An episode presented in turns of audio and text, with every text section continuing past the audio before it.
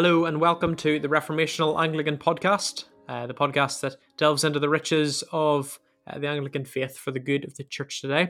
And your hosts today, as always, are myself, Ryan Scott, and with me is Sam Pilo. And today we're talking about a subject that uh, a lot of people uh, find interesting. Um, sometimes you hear it debated and discussed, and that is Christ's descent into hell.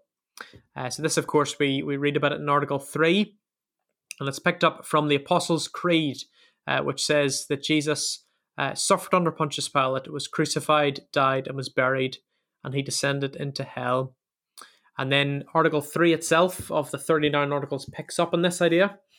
And it seems like they wanted to reinforce this notion. So they said, As Christ died for us and was buried, so also it is to be believed that he went down into hell. And so we're going to think a little bit today about what uh, what do we make of that? What does that mean? Um, how should we understand it? Uh, is there a specific Anglican way that we should understand it, or are we open to a variety of uh, sort of interpretations? And the whole issue is a little bit confused for us because uh, the word hell uh, in English um, is used whenever a number of different words in the Bible were translated into the English. So Hades, whenever that's translated, becomes known as hell.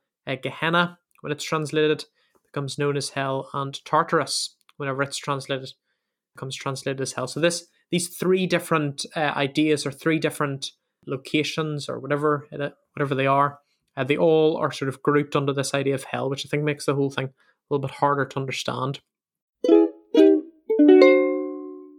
So let's think a little bit first of all. What was Hades? So Hades uh, is the Greek word for Sheol, um, which is really just the sort of place of the dead. So you think about Luke 16, the rich man Lazarus, and the rich man goes uh, to Hades whenever he, whenever he dies. And uh, in the Septuagint, whenever it translates the place of the dead, the Old, Old Testament word Sheol, it tends to translate Sheol as Hades in Greek. Uh, the same concept comes up. Uh, this this same idea of this place known as Sheol or Hades comes up in one Enoch, and we read there in chapter 22 this is this is what it says about hades. It says these hollow places have been created for this very purpose that the spirits of the souls of the dead should assemble therein. Yea that all the souls of the children of men should assemble there.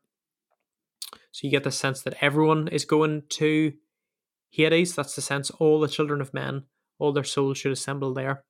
And these places have been made to receive them until the day of judgment, until their appointed period, till the great judgment comes upon them. And so the idea is, yeah, whenever you die, you go to this place of the dead until at the final judgment everyone is resurrected, and then you might go to some other place um, after that. And I think this basic idea is also what's kind of taught in the New Testament. You see again in the rich man and Lazarus, uh, the rich man dies, he goes uh, to Hades, uh, and uh, Lazarus, he goes to Abraham's bosom. And it, it may be the case that um, even within Hades, there was a distinction between those who uh, who had died in the Lord, those who were in a sort of blessed state, who were dead. They went to Abraham's bosom, and that might have been one part of Hades, and then the other part of it was uh, more of a place of punishment. And then you see in the New Testament that there's going to be a resurrection when Jesus returns. We're all going to be resurrected from the dead, and then uh, we're either going to be uh, sent to the lake of fire, to hell, ultimately, or brought into the new creation to be with God forever. And so, this idea of the lake of fire, then this picks up, I think, on the second word that's translated hell, which is the word Gehenna, uh, which comes from the valley of Hinnom. And this seems to be in the Old Testament where kings sacrifice their children. And in the prophet Jeremiah says that it's a cursed place. Uh, some people think it may have been a, a rubbish dump um, a sort of fire that was continually going on in the time of Jesus. So whenever Jesus comes along and he he talks about hell, which he talks about quite a lot, he kind of picks up on this metaphor uh, of this place outside Jerusalem where everything was continually being burnt, and Jesus said that you know that is going to be sort of what people will face at after the judgment day. So hell, in a sense, in the New, in the New Testament uh, understanding, I think properly we should probably say hell comes at the end rather than saying whenever we die now, people go to hell. Actually, hell is a place that will exist in the future whenever Jesus returns and judges the world, uh, everyone will be resurrected, and then the wicked will be sent to hell. And then the last place then is the place Tartarus, uh, which seems to be a kind of prison for fallen angels. So this is a place that you know the angels that were in heaven they fell. Uh, that's maybe where they went. And so I think it's helpful as we start off and we think about this topic of Christ's descent uh, into hell, just to distinguish those three parts. Yeah, it, it is interesting to see those different uh, those different words, and, and I guess the our English translations tend to tend to flatten out the distinctions from the place of the dead to Gehenna, this, this valley of Hinnom, this, this cursed place, uh, and then Tartarus, which is I mean that's that's from Second Peter two. He talks about the uh, the fallen angels who are held bound in chains, waiting for for judgment. Um, and Tar- I mean Tartarus is a is a, a concept from glass- classical Greek that Peter's invoking. It's um if you've seen the uh, the Disney animated version of Hercules, whenever Hades you know releases the the Titans from their their prison, that's the kind of idea. It's this um this abyss where the the the fallen angels were imprisoned. Um, in classical Greek, thought it was where the, the Titans were uh, were were bound. Well, as you say there there is this ambiguity, and it's that ambiguity exists in the the creed as well. Um, obviously, the you know the reformers were were mostly working with um, uh, the Latin version of the of the Apostles' Creed, and actually in the Latin version of the Creed, what we translate as "descended into hell," the word that's used there is totally different. Again, it's not Hades or Gehenna. It kind of means the the lower parts or the underworld. And, and yeah, the, the the reformers disagreed on how to understand that that clause in the Apostles' Creed. They all wanted to hold to it. You know, if you're if you're trying to reform the church and you're trying to show that you're not uh, schismatics, you're not doing anything new. You're you're standing in the great traditions of the church. Uh, lopping off bits of the creed is not a good good way to go. Um, so they all wanted to to affirm the creed in its entirety, but they had, I guess, different views on how to understand that section. Uh, so some of the reformers, Calvin, and even the the framers of the of the Heidelberg Catechism, they they understood when it says that Jesus descended into hell that that was a, a spiritual commentary on uh, what was happening to Jesus on the cross that that uh, as Jesus is physically crucified, that he, he bears the kind of the, the hellish judgment against his people's sin. Um, Jesus is, is experiencing hell on the cross, so to speak. Uh, so that's how Calvin and some of the, the German Reformed thinkers understood that part of the creed. Some other people have, have historically tried to teach that it's it's a gloss on um, on Jesus being buried. So Jesus is buried. He he he goes down to the lower parts. He, he's, he's put in the sepulchre that seems like a bit of a stretch because it's an unnecessary addition to to the creed to say the same thing twice.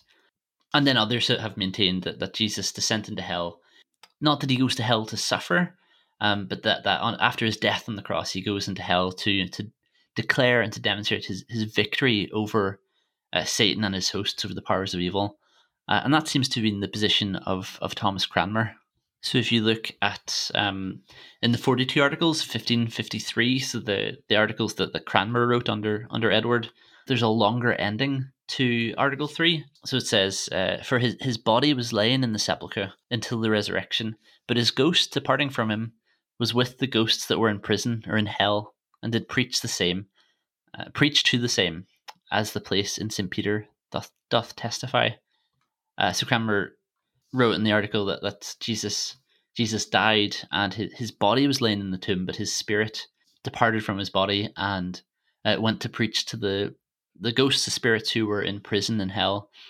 Uh, and he references um, uh, the place in St. Peter. Uh, it, it's First Peter 3 18 to 20, where Peter writes, um, Christ also suffered once for sins, the righteous for the unrighteous, that he might bring us to God, being put to death in the flesh, but made alive in the spirit in which he went and proclaimed to the spirits in prison, because they formerly did not obey when God when God's patience waited in the days of Noah, uh, while the ark was being prepared, in which a few, that is, eight persons, were brought safely through water. Um, so Cranmer obviously had that view that, that Jesus Jesus' descent into hell was his, his spirit going down to the, the place of the dead and um, declaring victory over the powers of uh, of Satan, uh, the forces of Satan. That was that was enshrined in the, the Articles 1553, but it caused a great deal of controversy. Uh, not everyone could get behind uh, Cranmer's understanding, and, and indeed it wasn't wasn't something that the reformers ever seemed to have reached a consensus on. Uh, so then, whenever the, the articles were being reviewed in 15, uh, the early 1560s, they they removed that, that longer ending, really to try and to try and reach a, an element of, of consensus within the church. If these are the articles that all the ministers are going to sign up to, then it's better to to only have what, what's clearly taught and what, what everyone can uh, agree to in good conscience. Yeah, and I think um, I think in terms of what we should, you know, how, we should we should read this article. I think at the very least, um, we should be able to say that Jesus, uh, after he died, his soul went to Hades, because in Acts two, whenever Peter is preaching, um, he says that he says there that um, he refers to Psalm sixteen, where uh, in Psalm sixteen King David had said, You will not abandon my soul to Hades or let your Holy One see corruption. And the Apostle Peter sees this as a foreshadowing or a prophecy uh, about the resurrection of Jesus. And he says that he was that God would not abandon uh, Christ to Hades, uh, nor did his flesh see corruption. And so the Apostle Peter pretty clearly sees that Jesus, uh, after he died, his soul went to Hades or the place, the place of the dead. And I think overall, just um, in terms of my own personal perspective in this, I do think Cranmer's perspective probably makes the most amount of sense. Um, it takes the language in um, First Peter three, um, sort of at, at, at face at face value, really. Um, and I think the other the other view, certainly the view that um, the descent into hell happened at the cross, um, is a little bit of a stretch. I think of the of the language of the creed, because clearly you know, in, when the creed lays out the sequence of events of Christ's life, it does so in chronological order. Um, and so to kind of go back after saying he died and was buried, to then go back uh, to his death on the cross again seems like quite a strange sort of stretch. You also have statements in, in 1 Peter 4 saying things like, uh, This was why the gospel was preached even to the dead, that though judged in the flesh like men, they might live in the flesh like God. And so the idea is sort of that Jesus died, uh, he went to Hades, and then uh, many would say, and you see this in the church fathers as well, that whenever he was in Hades, he did two things. Uh, first of all, he preached um, the sort of gospel, the, the message of victory over the forces of evil to those who were in Hades. Uh, so he proclaimed his victory over them. And then, secondly, he kind of uh, brought those who were in Abraham's bosom, those who were already in a blessed state in Hades, he brought them up with him through the power of his resurrection. He brought them up with him into heaven. And so Ephesians 4 tells us that when he ascended on high, he led a host of captives, which seems to pick up on this idea. Uh, and Hebrews 11, verse 40 as well, interestingly, it says that the Old Testament saints will not be made perfect uh, without us or before us. And also, this idea seems to be widespread within the uh, early church fathers. So Ignatius says that indeed that it was for this very reason why he whom they were waiting, or they whom they were rightly awaiting, came to visit them and raise them from the dead.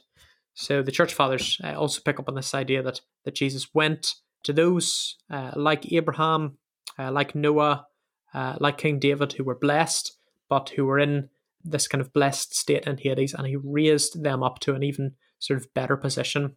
And under that reading, a verse like uh, Luke 23 43, uh, where Jesus says, Truly I say to you today, you will be with me in paradise. The reading of that would be then that paradise is most likely referring to, again, the blessed state of those who have died in the Lord. So, not exactly heaven, but a place like Abraham's bosom, from which Jesus then raised people up further. So, I suppose even if we're we're dealing with the the slightly slightly pared back uh, version of the article from 1563. It's still still helpful. There's still content there that's that's useful. I think we we're, we're bound to read it in in a in a chronological sense, as you said, Ryan.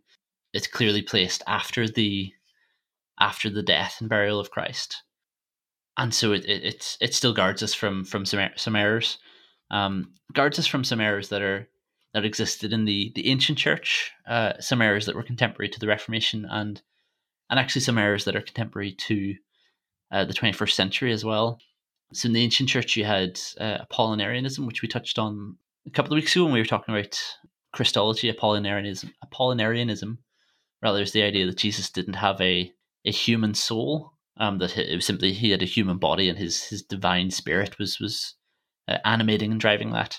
But if we're affirming that Jesus had a, a human soul that went down to uh, to the place of the of the dead, then that obviously rules out Apollinarianism and there's evidence that, that this this section of the creed w- was used to to combat Apollinarianism in the early uh, centuries of the church. So it has it's been understood that way historically. During the time of the Reformation, you had um, some of the radical reformers who were really throwing out the the baby with the bathwater, so to speak, um, and questioning lots of uh, established orthodoxy. They taught a couple of views. There's soul sleep, uh, psychopannychism, and Christian mortalism, or, or Tenedo, Tenedo pass, yeah, Tenedo psychism.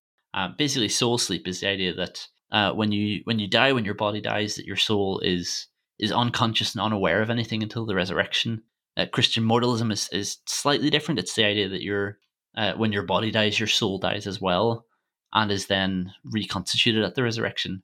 But if we're saying that that if we're affirming that Jesus uh, went to the place of the dead um, that he descended to Hades after his his physical death, and obviously that's that's something that he that he does that he's aware of, and his spirit hasn't hasn't ceased to exist or anything like that in the uh, in the intervening period before the resurrection. Uh, interestingly, there's actually in the 42 articles, there's a whole article uh, condemning those two errors. So it was obviously something that was quite live and taken very seriously by Cranmer and the English reformers, at least whenever the, the 42 articles were written. Uh, and then it also helps us deal with some uh, some more modern errors. So we might think of, of materialism, the idea that we are, I guess, materialism more broadly is the idea that the only thing that exists is the material world. Uh, and then whenever we think of, of human consciousness, uh, of our minds, uh, a materialist would say that we are we are just our bodies, uh, that our minds are, are exactly coextensive with our, our brains.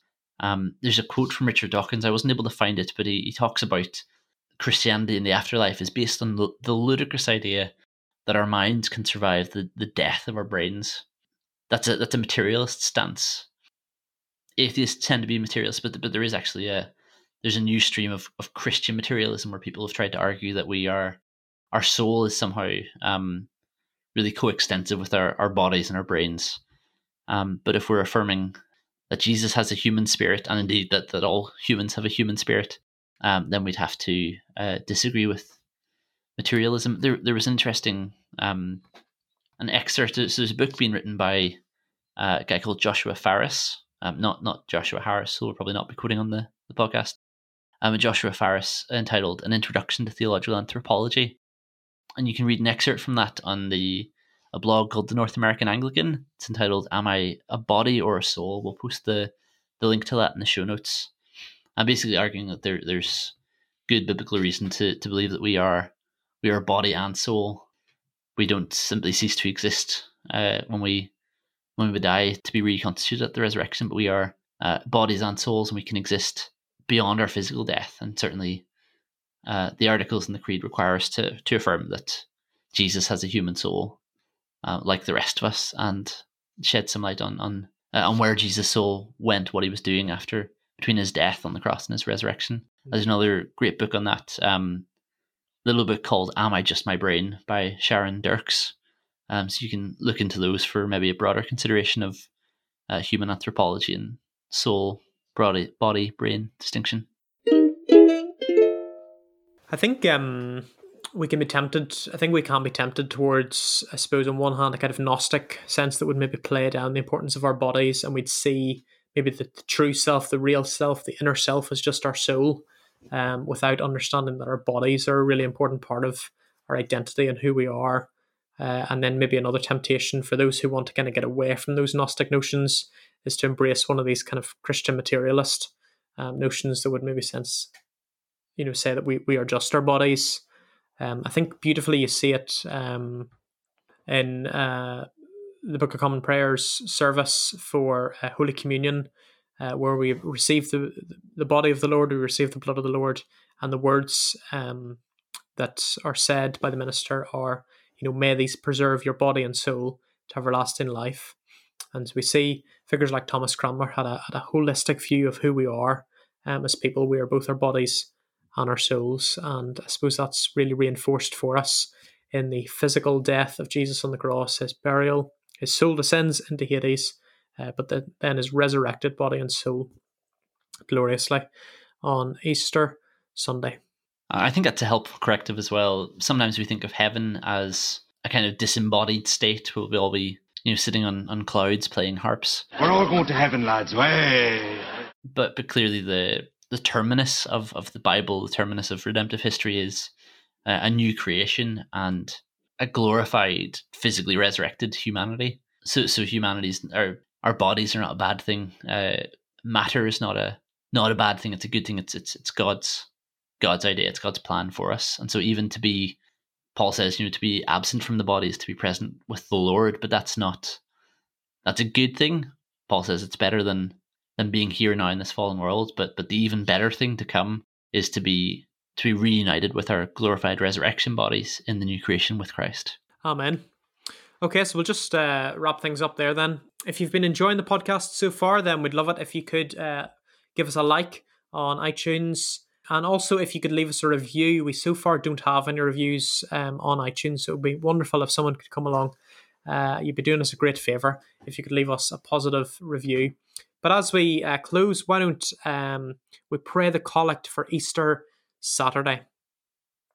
Let's pray. Grant, O Lord, that we who are baptized into the death of thy blessed Son, our Saviour Jesus Christ, so by the continual mortifying of our corrupt affections, we may be buried with him, and that through the grave and gate of death we may pass into the joyful resurrection, for his merits, who died and was buried and rose again for us, thy Son, Jesus Christ our Lord